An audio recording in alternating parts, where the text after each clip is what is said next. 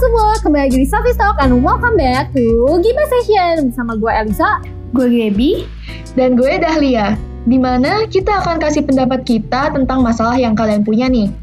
Nah, bagi kalian yang ceritanya pengen dibacain juga sama kita, bisa nih langsung DM aja ke Instagram kita at. Kita tunggu ya. By the way, kembali lagi di sini kita mau ngingetin kalau kita ini cuma orang awam yang coba menyelesaikan masalah kalian dan kita bukan expert. So kalau menurut kalian masalah kalian ini udah serius, uh, lebih baik kalian hubungi uh, psikologis atau dokter yang dapat membantu kalian. Semoga membantu ya. Yes, betul. Nah, tapi julid kali ini agak beda nih, soalnya kita agak mikir nih Beb ya. Soalnya kita akan mhm. ngomongin mm -hmm. hal yang lebih serius gitu, yaitu tentang beauty standards. Nah, lagi-lagi kita dapat curhatan dari DM Instagram nih. So, langsung aja ya gue bacain. Halo Sofis, gue punya cerita nih. Jadi, gue dulu inse banget sama warna kulit gue. Karena gue dari dulu berada di lingkungan yang berkulit lebih terang, and they were like, why is your skin so dark? Gitu. Kenapa lu gak ngerawat diri lu sih? Dan karena adanya standard of beauty or stereotype di lingkungan gue ini, yang kayaknya stereotipnya ada di semua Indonesia deh kayak yang cewek tuh harus tinggi, putih, langsing, men mancung, belok, tirus, bulu matanya panjang, bibirnya plump, giginya rata, mm -hmm. rambut lurus, panjang, gak pecicilan, bla bla bla bla bla banyak deh pokoknya. Dan banyak juga ya. Betul, banyak, banyak banget ya sih listnya. Dan, detail juga detail. Dan list-list stereotip ini tuh ternyata bikin gue seinse itu. Sampai gue pengen banget suntik putih ya ampun. Tapi gue tetap gak dibolehin sama nyokap waktu itu. Dan jujur, hal ini bikin gue sakit hati banget. Bahkan bisa dibilang hal itu menghancurkan rasa percaya diri gue banget. Sebenarnya kalian yang suka ngeledek gitu tujuannya apa sih? Gue masih gak ngerti deh sama standar kecantikan Indonesia. Nah, gitu guys, cerita yang masuk ke DM Sofis kali ini. So, menurut kalian gimana nih? Menurut lu Gap gimana? Hmm, Gua sih bisa relate sih sama dia. Karena gue pernah hmm. merasa di, uh, eh, gue pernah berada di lingkungan yang kayak gitu gitu. Dan sampai suatu saat gue mulai mengenal dunia barat, aka bule. Jadi insecure hmm. gue terhadap warna kulit gue tuh udah mulai berkurang. Tapi sometimes masih. Hmm. Tapi gini, mungkin ada yang nanya ya, kayak, hah kok berteman sama bule malah bikin gak insecure? Bukannya mereka banyak yang lebih putih? Yes memang mereka banyak yang lebih putih tapi yang membuat insecure gue berkurang itu saat gue sadar banyak bule yang mau kulit tan kayak gue dan banyak juga cowok-cowok bule di sana yang oke-oke itu lebih suka sama cewek berkulit tan gitu. Dan hmm. most of them don't give a fuck about people's skin tone gitu. They mind their own business dan hal-hal itu yang bikin uh, naikin tingkat percaya diri gue Iya, gue juga bisa relate banget sih sama ini. Soalnya dulu tuh pas lagi SD, gue tuh emang anaknya suka main keluar gitu kan, kayak gak betah di rumah. Jadi tuh gue panas-panasan lah. Anak layangan itu ya gue juga ya. hobinya berenang kan waktu itu. Jadi tuh gue, iya bener-bener kecil banget ya ampun Tuhan. nah di saat itu kayak, iya kayak banyak orang yang ngomong, lu jangan panas-panasan lah, lu rawat diri lah, nanti gak ada yang mau lah gitu-gitu. Hmm itu mm-hmm. sebenarnya pas kecil sih gue nggak terlalu mikirin ya karena ya masih ada aja kok yang mau deket sama gue gitu saya gue mikir. Tapi tapi gue mau nanya dikit. Gue mau nanya dikit. Uh, untuk kalian yang nanyain kayak why your skin so dark? Terus kenapa lu nggak rawat diri lu sih? Ekspektasi jawaban seperti apa sih yang kalian pengen dapet? Terus kayak hmm, outcome yang kalian ingin itu kayak apa Kayak hmm. we have to change ourselves kah? Apakah dengan memiliki warna kulit yang gak sesuai dengan selera kalian itu bakal uh, bikin value kita rendah kah atau gimana? Karena kayak selera orang kan pasti beda-beda. Selera Indonesia beda, selera orang Barat beda, hmm. ya kan? Dan gue mau nanya, kayak kalian tahu dari mana kalau gue nggak ngerawat diri gue gitu? Betul. Iya, iya. Dan kalian kan nggak tahu apa yang kita udah lakuin untuk merubah itu. Kayak sebenarnya gue juga insecure gitu dengan ini. Gue udah makan ini, ini, ini. Tapi kok kalian masih judge gitu. Itu tuh kayak... Jadi kayak gue mikir kayak... Kenapa, kenapa kita harus men- memenuhi ekspektasi kalian di mana ekspektasi kalian aja tuh nggak sama satu sama lain ya nggak sih Iya, Dan- betul. Benar. Komen-komen yang kalian berikan ke kita itu tuh kayak nggak merubah kita nggak merubah kita malah menyakiti kita kayak kalau kalian nggak punya positif komen atau nggak punya saran dari kritik kalian itu please kayak just shut the fuck up man kayak we don't need your comment gitu Bener, negative comment Bener-bener, kalau misalnya kata pepatah tuh memang lidah tak bertulang gitu kan. Banyak orang suka ngomong tapi tuh mereka nggak mikir dulu gitu, nggak ada filternya. Yang ada malah nyakitin Hmm. perasaan orang Yes. lain gitu. Terus juga kalau misalnya ekspektasi orang aja beda-beda, masa gue harus berubah? Emang lo pikir gue bunglon gitu orang gue manusia kan gak bisa berubah nih. Kadang gue putih, kadang gue hitam kan gak bisa. Terus makanya Terus Iya, iya, terus juga kalau misalnya nih uh, untuk yang udah sharing cerita ini, kalau misalnya lo masih insecure sama skin tone lo sekarang, coba lihat deh sekarang banyak tuh artis-artis yang sekarang malah kulitnya tan gitu. Contohnya lihat aja Marion Jola, hitam-hitam manis gitu banyak yang suka lagi kan. Terus kayak uh, kalau misalnya Hmm. kita lihat Agnes Monica, setelah go internasional dia malah jadi tanning gitu. So intinya kalau misalnya Hmm, lo bisa ngambil pelajarannya, ya udah lo percaya diri aja. Persetan lo nggak usah dengerin kata-kata orang gitu. Karena every color has its own beauty. Gitu. So Hmm, semoga membantu setuju, ya setuju banget. buat lo yang masih insecure sama guys. skin tone-nya. Iya betul.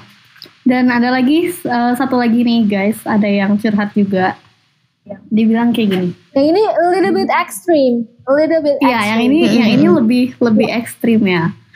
Eh, dia bilang gini, Hai, thank you banget udah memberikan space untuk hal kayak gini. Gue mau cerita, tapi dari dulu gue masih takut karena orang tuh suka ngejudge gue dengan apa yang udah gue lakuin. Nah, gue udah ngikutin kalian dari lama dan gue rasa kalian orangnya nggak judgmental. Jadi gue berani untuk speak up di sini. So here's my story. Dulu pas gue masih duduk di bangku SMP sampai SMA, gue itu selalu dibully sama teman-teman gue. Dibilang item lah, gendut, pesek, dan sebagainya. Emang sih, dulu gue buluk banget. Tapi kan gak gitu juga dong, kenapa sih orang-orang kayak gitu terhadap gue gitu. Nah, gue juga sampai diputusin cowok gue gara-gara teman-teman dia ngetawain dia. Kayak kenapa dia mau sama orang yang kayak gue gini. Nah, akhirnya di akhir SMA gue memutuskan untuk melakukan beberapa operasi plastik dan diet mati-matian sampai gue pernah masuk UGD. Wow, ini legit Wow. ekstrim sih sampai masuk UGD gila. Usahanya Terus dibilang ekstrim. untungnya Mhm. bokap nyokap gue, iya untungnya bokap nyokap gue ngebolehin gue operasi karena udah ngeliat gue yang semakin depresi. Gue ambil kesempatan liburan lulus SMA supaya eh, nanti pas gue masuk kampus gue bisa start fresh. Awalnya gue udah seneng karena pas gue kuliah udah banyak tuh cowok-cowok yang udah mulai ngedeketin gue dan gue juga punya banyak teman yang mendukung. Ya walau ada juga sih yang masih ngejudge gue karena penampilannya. Tapi intinya tuh eh, ya kita kan nggak bisa penuhin ekspektasi banyak orang ya. Dan parahnya lagi ternyata dunia tuh emang kecil. Jadi gue di kuliah itu gue dipertemukan sama orang-orang yang ternyata eh, teman-temannya dari orang yang dulu ngebully gue. Hmm. Well, yang tadinya mau start fresh malah jadi bumerang buat gue sendiri. Sekarang gue dibully dengan kalimat cantik sih tapi kok plastik atau cantik sih tapi palsu. Ya gue capek sih sama hidup gue yang gak selesai-selesai kayak gini.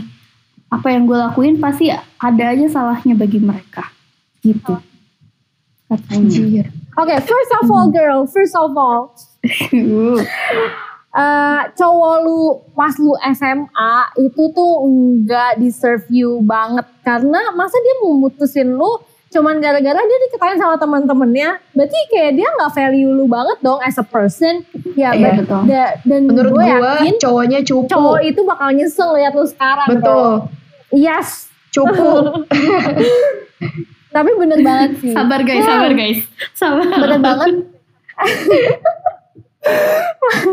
bener banget kalau lu tuh emang nggak bisa penuhin semua ekspektasi orang Eh, mau gimana pun caranya ya Sar- jadi saran dari gua ya lu hanya perlu lakuin apa yang bikin lu seneng nggak perlu dengerin perkataan orang Betul. Kalaupun perkataan orang itu memberikan kritik dan saran, ya mungkin lu bisa dengerin saran dari orang itu dan coba hal itu.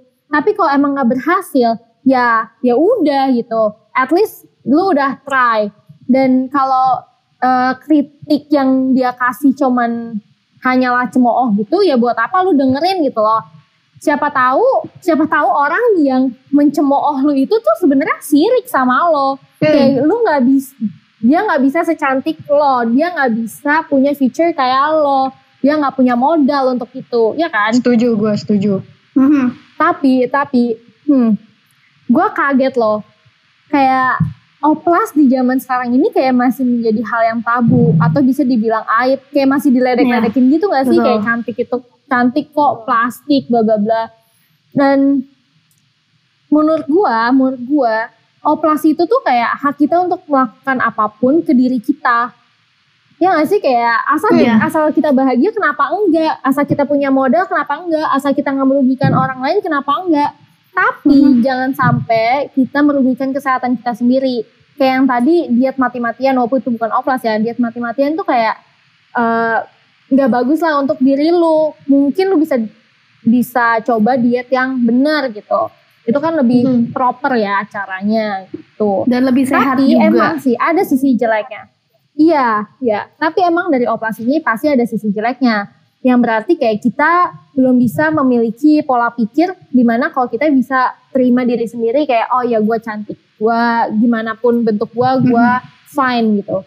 Iya, betul. gitu sih menurut gue. Tapi eh gue agak opos dikit sih ya, Liz. Jadi menurut gue orang yang udah operasi plastik ini tuh operasi plastik tuh butuh keberanian yang besar loh. Jadi menurut gue aja dari sini, gue yakin lo yang cerita ini adalah orang yang keren. Dan kalau ada yang bilang lo oplas berarti nggak menghargai apa yang dikasih Tuhan itu itu bullshit weh. Karena kalau nih kalau misalnya lo mau sukses aja, kita harus berusaha kan. Feeling beautiful juga kayak gitu. Gue merasa indah dengan bantuan teknologi yang udah ada. And it's fine gitu loh. It's not a big deal kayak Ya, namanya it's a juga big usaha deal, tapi ya kan. Iya betul dan itu kan merupakan usaha kita dan eh, kalau misalnya gue merasa happy dan gue bisa bisa menerima diri gue dengan adanya bantuan dari teknologi ini menurut gue sih nggak apa-apa gitu dan sama lagi kayak yang Elisa bilang mereka ngomong cantik sih tapi kok plastik tapi berarti mereka actually ngakuin lo kalau misalnya lo tuh cantik dan bahkan bisa jadi mereka sirik girl Iya, bener banget, Iya kan? bener banget. Iya. So ya selama selama oplas itu membuat lu lebih happy dan jadi bisa mencintai diri sendiri dan bukan maksudnya bukan malah jadi ketagihan buat oplas atau merasa kurang ini itu it's fine gitu loh menurut gua nggak apa-apa. Itu cara lu untuk mengekspresikan untuk berusaha lebih cantik gitu Ya, it's kind of self love gak sih? Iya, gue setuju sih. Iya, iya. Dan gue setuju banget orang yang melakukan operasi itu tuh keren loh. Maksudnya kayak, karena gue juga pernah kan, gue pernah eyelid surgery gitu. Dan itu tuh deg-degannya minta ampun guys. Kayak lu mata lu kayak dicolok gitu loh. Dan itu Gue gak bisa bayangin sih. Oh my god. Dan mem- proses pemulihannya tuh kayak nggak cepet. Lu harus menyembunyikan hal itu tuh dari orang lain. Dan ya pokoknya lu akan jelek sejelek-jeleknya lah pada proses pemulihan itu gitu. Iya sih, benar. Salut sih, salut. Oke, so first of all, thank you banget buat lo yang udah percaya sama kita. Uh, we appreciate it so much. And Betul. secondly, uh, well, nothing can people, nothing can meet people's expectation sama kayak yang lo bilang dan yang udah teman-teman gue bilang barusan. Dan terlebih lagi manusia tuh nggak akan pernah puas. Jadi ekspektasi akan terus selalu bertambah gitu. Seperfect perfectnya orang pasti ada aja yang cari sisi negatifnya, ya nggak sih? betul Nah, nah maybe, maybe mereka tuh jealous sama lu beb. Kayak bener apa yang diomongin Elisa dan Dahlia barusan gitu kayak dia jealous sama lu sebenarnya karena For lu lebih sure, gak cakep sih? dari dia, tahu gak sih? Cowok-cowok, cowok-cowok pada mau deket sama lu, pada menggaung-gaungkan lu. Oh my god, lu cantik, lu cantik. Dan eh, nggak ada yang melirik ke mereka gitu. Betul. Ya, menurut gua you should be grateful for who you are and with and in whatever situation that you're in gitu. Dan gue punya pesan sih sebenarnya buat orang-orang yang suka ngata-ngatain orang lain atau yang suka bully-bully orang di dunia nyata ataupun di sosial media, di dunia maya. kayak ayo dong stop yuk. Kayak kalian juga ngapain sih kayak gitu? Gitu. Kalian nggak akan pernah tahu dampak apa yang kalian kasih ke korban-korban kalian ini. Dan bahkan gue ja gak jarang denger orang yang berusaha uh, attempt suicide karena dibully dan udah gak tahan lagi gitu. Ya ya gue mengakui nih kayak emang sih suka gatel tuh mulut dan tangan pengen ngomongin orang ya gak sih? Nggak usah ya, munafik deh kita di sini. Semua orang iya semua orang tuh pasti gatel tuh mulut sama tangan pengen ngomongin orang gitu. Tapi ya kalau lu bisa kontrol diri lu untuk nggak menyakiti orang itu kan nggak ada ruginya juga di lu gitu. Apa sih untungnya buat kalian kalau ngelakuin itu self satisfaction. Iya mungkin. Tapi untuk saat itu doang kan. Kalau ada orang yang lebih lagi lo bakal kayak gitu lagi. Kan enggak dong. Nggak permanen hal kayak gitu tuh. Nah terus emang kalian puas kalau misal kalau misalnya korban kalian sampai attempt suicide kalian dapat benefit apa emang dari situ Iya gitu. Kalau Benefit kalau dosa, iya, anjir. suicide, kayak emang lu mau tanggung jawab, ya kan? iya. Ih gemes tapi tapi gue terlepas dari kedua story di atas ya eh, di sisi lain menurut gue ya kita akan selalu merasa insecure atau melihat kok mata biru bagus ya kok kulit putih bagus ya kok tete besar lebih seksi ya Iya pengen. Eh, itu karena kayak kita nggak punya semua itu Iya iya Iya, sih benar. tapi kayak itu Betul. karena kita nggak punya Betul. semua itu bahkan misalnya ada orang yang punya tete lebih besar mereka Pengennya- mikir kayak aduh nggak enak banget punya tete gitu ya. besar. Pengennya punya tete iya kecil. Gitu kan bener iya berat kayak pengen gitu. kecilin kalau bisa sih. Kayak kita selalu merasa kayak yang dimilikin orang tuh lebih wow lebih bagus kayak ya gitu. Dan tapi pemikiran ini tuh gue dapat dari eh, diskusi gue sama cowok gue ya. Karena kayak gue sering banget bilang gue pengen deh punya mata biru. Gue pengen deh punya kulit kayak bule. Gue pengen deh eh, rambut gue blond tapi cowok gue selalu bilang gue pengen deh punya mata yang eh, coklat terus kayak kulitnya tan karena kelihatan lebih sehat dan lain-lain gitu kan. Nah, Aha. di situ tuh kayak gue sadar kayak oh MG iya juga ya. Gue cuman mau hal yang gue nggak nggak milikin. Kayak kita masing-masing cuman reflect on each other doang gitu kayak kita nggak nggak bersyukur oh gue punya ini gitu. Dan gue sadar mungkin di di luar sana ada orang yang pengen punya feature-feature tuh kayak kita gitu. Tapi kita sendiri kayak nggak bersyukur oh ya gue punya feature ini gue cantik gue uh, fine with it gitu. Iya, Uh, iya, iya, gue tuh bener, fine sebenarnya. Anjir, gue gue tertampar Dan- sama kata-kata ini tau gak? ya kan nah ditambah lagi tuh sekarang tuh ada filter Instagram atau Snapchat di mana kita kayak bisa kelihatan Nah. lebih cantik jauh lebih cantik dan menurut gue tuh itu lebih bahaya jauh loh lebih bahaya. bener. Nah, Itu kita toxic loh. bandingin diri kita sama orang lain iya kan Iya. bandingin kita eh, bandingin kita sama orang lain dan atau model di majalah gitu karena dengan filter itu tuh lu bisa melihat the better version of yourself kayak lebih achievable gitu lu bisa operasi lu bisa ini lu bisa itu kayak gitu untuk mencapai hal tersebut Iya benar-benar benar. By the way, gue mau nanya deh, kapan terakhir kali kalian foto atau video gitu pakai aplikasi kamera biasa dan kalian bare face, kayak legit nggak pakai make up? Aduh, Masa a nggak long inget ya ago. Aduh. iya Berapa abad yang lalu kayaknya ya? paling kalau cuma fit call sama kalian atau sama cowok gua atau kirim snapchat ke kalian doang kayak sebenarnya gua nggak peduli ke, ke kalian tuh gimana kan sebenarnya tapi Iya, kalau betul. untuk ngepost di sosial media pasti gue pakai Nah, iya kamera itu. atau kamera lain Balik lagi, society yang bikin kita kayak gitu. iya dan Hmm. itu bener-bener loh gue tau gak sih pas lagi eh, karantin kemarin yang bulan Maret sampai Juni itu itu kan Mhm. kayak masa-masanya gue di rumah terus kan dan gue cuman ya pasti entertainment kita kan cuman Instagram gitu-gitu kan. Jadi tuh gue selalu pakai filter. Gue selalu kayak dan ada aplikasi-aplikasi yang bisa merubah muka lu gitu menjadi lebih cute gitu kan. Nah Yap. di saat itu gue jadi nggak pede guys. Gue bener-bener harus pakai filter itu harus pakai aplikasi itu untuk foto. Dan gue tuh sampai mikir apa gue harus operasi ya, apa gue suntik sana sini ya gitu loh. Gue bener-bener Gila kayak, kayaknya aduh, ini Iya. lebih toxic Tuhan, dari relationship kita anjir. iya kan? Lebih toxic dari friendship kita parah. Tapi itu emang nunjukin berarti emang emang rasa insecure tuh ya udah emang semua orang pasti masih punya insecure itu. Ada saat-saatnya. Orang seperfect apa pun pasti ada saatnya dia insecure. By the way, gue setuju banget sama apa yang tadi Elisa state. Karena lu akan membandingkan diri lu dengan orang yang lebih cantik Iya lagi. dengan better Iya, version betul. of yourself dari filter itu aja udah ngebandingin sendiri. Mhm. Ya menurut gue emang gitu sih. Ya rasa insecure itu nggak akan abis, nggak akan ada abisnya.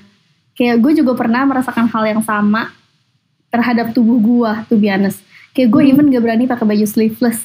Gue selalu insecure kalau pakai baju renang nggak pakai cover up. Kayak even dari meja dari meja gue taruh barang ke kolam renang, kalau gue nggak pakai anduk atau nggak pakai cover up tuh kayaknya gimana gitu. Gue se-insecure itu men, parah banget. Risih gitu ya, risih. Terus iya, iya. Terus but again ya, untungnya gue sadar kalau apa yang eh, gue milikin itu nggak seburuk itu loh, nggak buruk sama sekali bahkan gitu. Kayak ditambah kebetulan banget waktu itu gue deket sama ada si cowok ini, kebetulan dia boleh juga. Hmm. Jadi dia selalu jadi dia selalu mengencourage gue untuk menerima tubuh gue dan lagi-lagi uh, he didn't give a fuck about other people's body shapes and hates dan dia bilang semua tubuh itu cantik nggak ada yang salah nggak ada yang namanya beauty standard karena yang ada itu hanya preference orang di suatu lingkungan yang menjadikan uh, itu tuh jadi standar di lingkungan itu gitu But anyway, thanks to you, you've changed my mindset about beauty standard. Tapi you're Yang so which is lucky girl ada. kayak lu punya ya lu punya seorang yang remind you of that gitu kayak I know, tell you right? you're beautiful kayak gitu. Nggak semua orang tuh punya orang yang bisa ngomong gitu ke lu gitu Iya, encourage lu kayak gitu. Iya dan dan it boosted my confidence a lot gitu.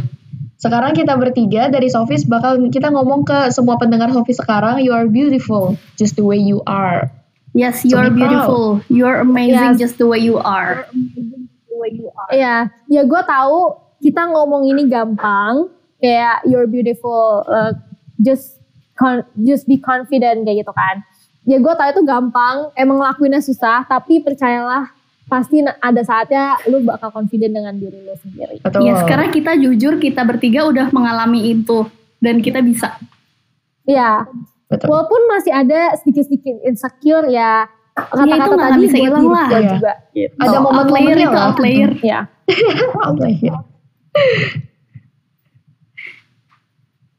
Ya intinya kalau menurut gue kayak eh, betul kayak yang tadi Elisa bilang. Jadi you're beautiful just the way you are. Mungkin ya itu cuman omongan kita, tapi ya semoga aja. Dan itu masih menjadi struggle kok, masih menjadi struggle buat gue. Kadang-kadang gue suka insecure, gue suka down. Tapi ya udah, ingat aja dengan hal itu dan be proud gitu. Kalau misalnya gue ngambil dari filmnya Story of Kale nih, yang baru keluar, yang Ardito Pramononya itu. Oke. Eh, Aduh, yang ganteng itu. Ayo nonton ya di sini ya. Nonton habis ini. Ayo nonton Jadi, bareng, nonton bareng iya. nanti. Gue mendengar Tenang, ada tenang. ada satu quotes yang menurut gue bagus banget. Si Kalenya ini dia bilang, gak ada yang bisa bertanggung jawab sama kebahagiaan kamu selain diri kamu sendiri. Jadi kalau misalnya kita artiin ketika lo bisa terima diri lo apa adanya dan pede kalau misalnya lo cantik, barulah di situ orang-orang juga bisa ngelihat kecantikan lo. Karena confidence is the most beautiful thing you can possess gitu. Betul betul, setuju sih gue. Kayak itu jadi inner beauty lu jadi keluar juga gak sih? Betul. mm, mm, mm. Inner beauty. Tapi tapi guys, gue mau ingetin jangan sampai eh, karena kita ngomong gini kalian nggak eh, rawat diri kalian, kalian nggak memikirkan penampilan kalian juga di depan eh, orang karena secara pro- profesional pasti penampilan akan dilihat gitu. Apakah Iya, kalian benar. well groom, apakah kalian eh, mengurus diri kalian sendiri karena pasti cerminannya kalau kalian nggak bisa mengurus diri kalian sendiri kalian nggak bisa mengurus eh, tanggung jawab kalian gitu. Betul. Iya betul betul betul. Ya beda lah, professionally lah. Oke, jadi kalau misalnya gue ngasih summarize-nya ya, beauty standards itu nggak ada. semua bentuk, warna, dan individu itu Hmm. punya kecantikan masing-masing dan punya daya tariknya. Nah, tapi kalau misalnya lu udah sadar nih, lu punya kecantikan ini, lu punya your own beauty, ya udah lu harus maintain itu, lu harus usaha untuk menjaga dan merawat kecantikan gitu loh, kecantikan lo yang ada. Dan nggak ada tuh standar, maksudnya kayak nilai KKM, oh nilai lo harus 75 nih baru lu bisa dibilang cantik gitu. Itu nggak ada, nggak ada standarnya, Aneh. semua tuh unik. Lu kira Iya. UTS gua. No, no. Kalau kalau mau dapat BC minimal 75 ya. Itu kan nilai. Ini kan orang. Beda gitu. So intinya just be yourself. Orang itu dinamis guys. Betul, orang itu dinamis. Makanya just be yourself and be proud. Yes, true. So that's all for today guys. Apakah kalian suka dengan episode ini? Menurut gue episode kali ini lebih menarik daripada episode-episode sebelum-sebelumnya Betul. karena ya lebih serius lah, lebih sensitif Karena kita lah woman kita empower Kita kan woman. bisa iya kita bisa serius lah ya, nggak bercanda-bercanda Iya, doang, kita nggak, ngomongin orang uh, terus julid-julid kok. doang. iya, kita seenggaknya berguna untuk iya, betul. Kadang-kadang kita positif. So if you like it, let ya bener. Uh, let us know if you like this episode. Gue Elisa. Gue Gaby. Dan gue Dahlia. We'll see you guys on the next episode. We will see you guys on the next episode. Bye. Love you guys. Bye bye. Bye.